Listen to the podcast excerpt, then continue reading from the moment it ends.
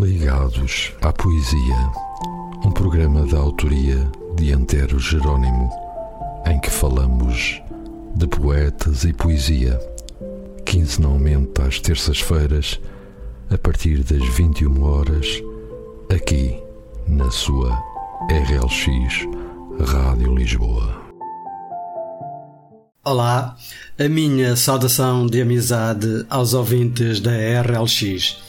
Bem-vindos ao Ligados à Poesia, o programa que divulga a poesia e os novos autores, aqui na sua emissão número 13. Eu sou o Antero Jerónimo e ficarei grato pela vossa companhia durante os próximos 15 minutos, sensivelmente. No programa de hoje vou falar-vos de Poética, volume número 4. Poética é uma antologia de poesia e prosa poética portuguesa contemporânea. Esta obra promove a união entre os países da comunidade de países de língua portuguesa e engloba um conjunto de 102 autores de Portugal continental e insular, Brasil, Angola, Guiné-Bissau e Moçambique, e ainda autores portugueses residentes no estrangeiro.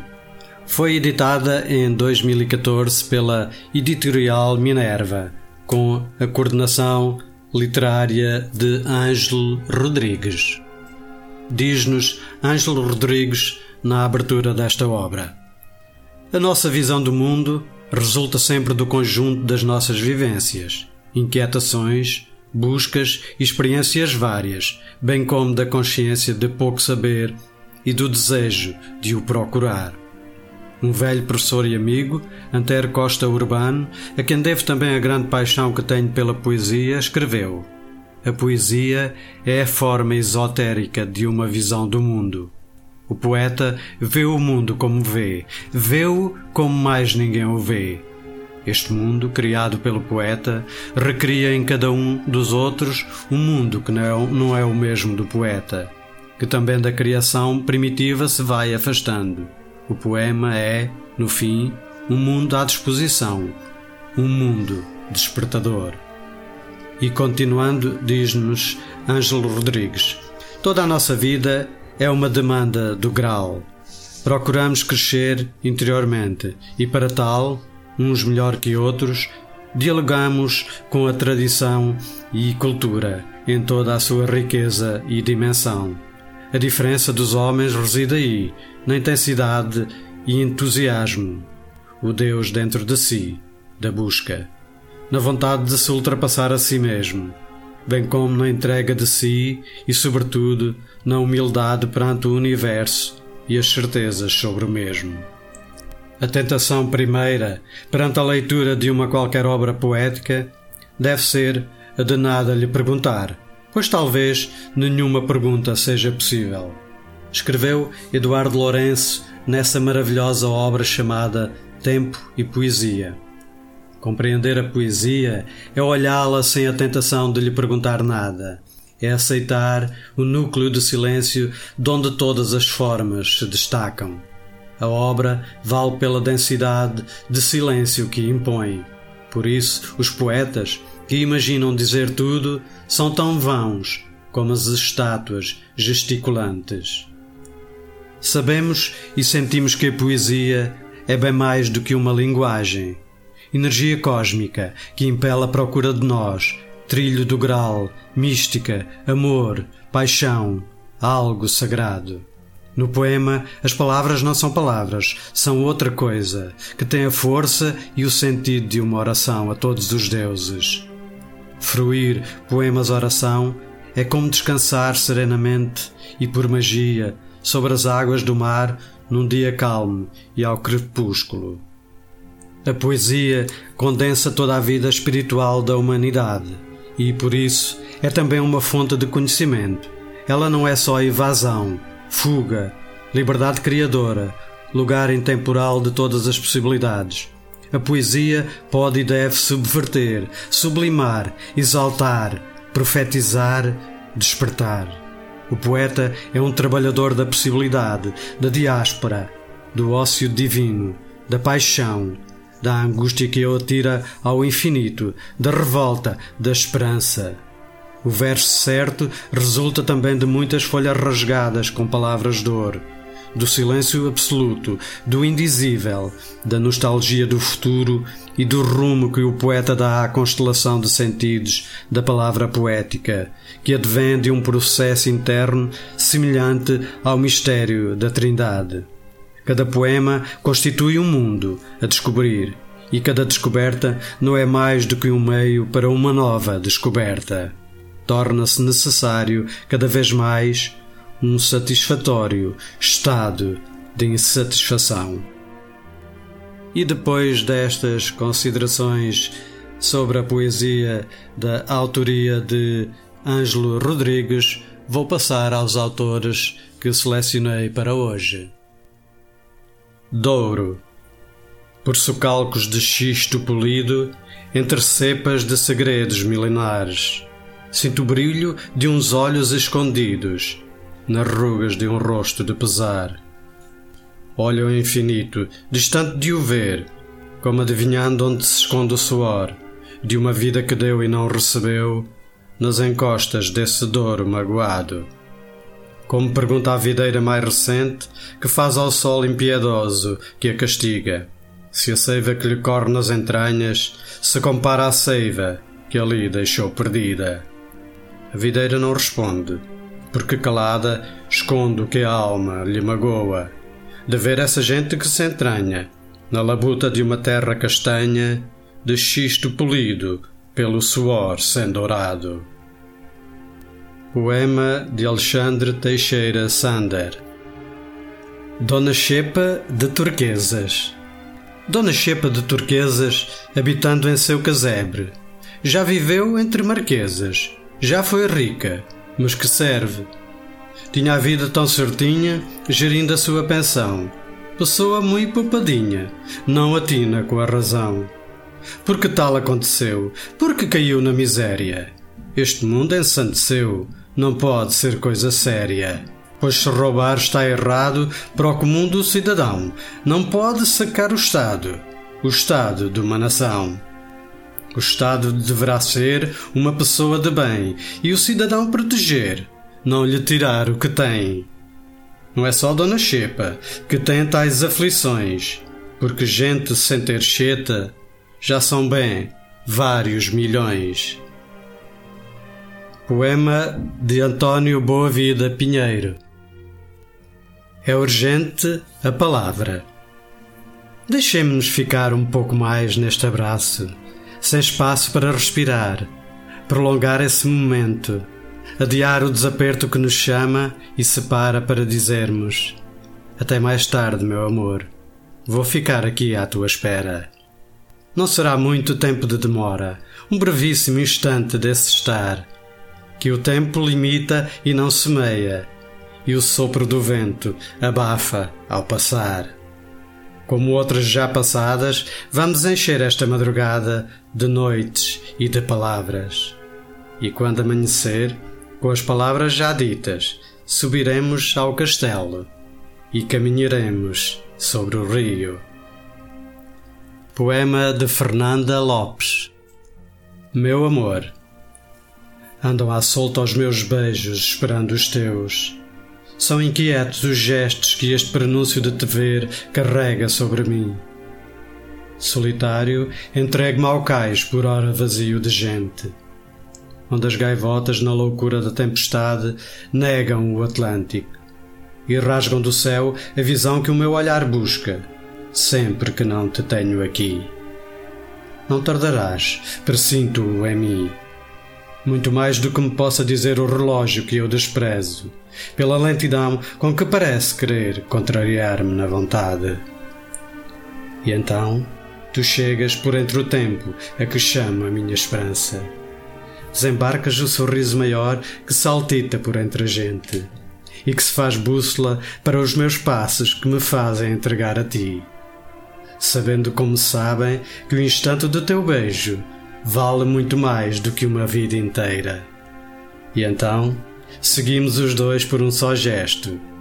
Um abraço. Meu amor.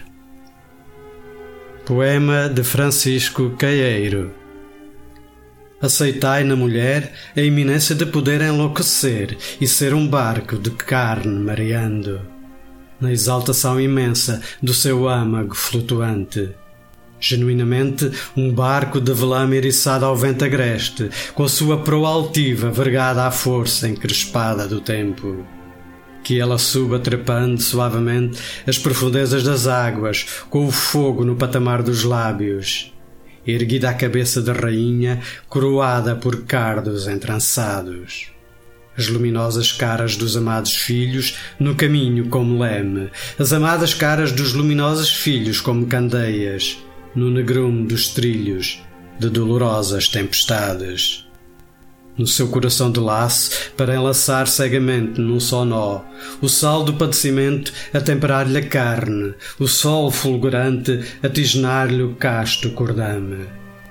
Curva da face, inquietantemente bordejada a maresia, e sua larga quilha embalando doce amores no mar chão. As coxas de cetim agarrando o silêncio dos ocasos as mãos subtilmente urdindo um par de asas, presas à teia da boca entre os mastros incendiados. Aceitai na mulher a iminência de poder enlouquecer e ser um barco ancorado à madrugada. Poema de Josefa de Maltezinho Estou desesperado. Ó oh Deus Pai, somos descartáveis demais.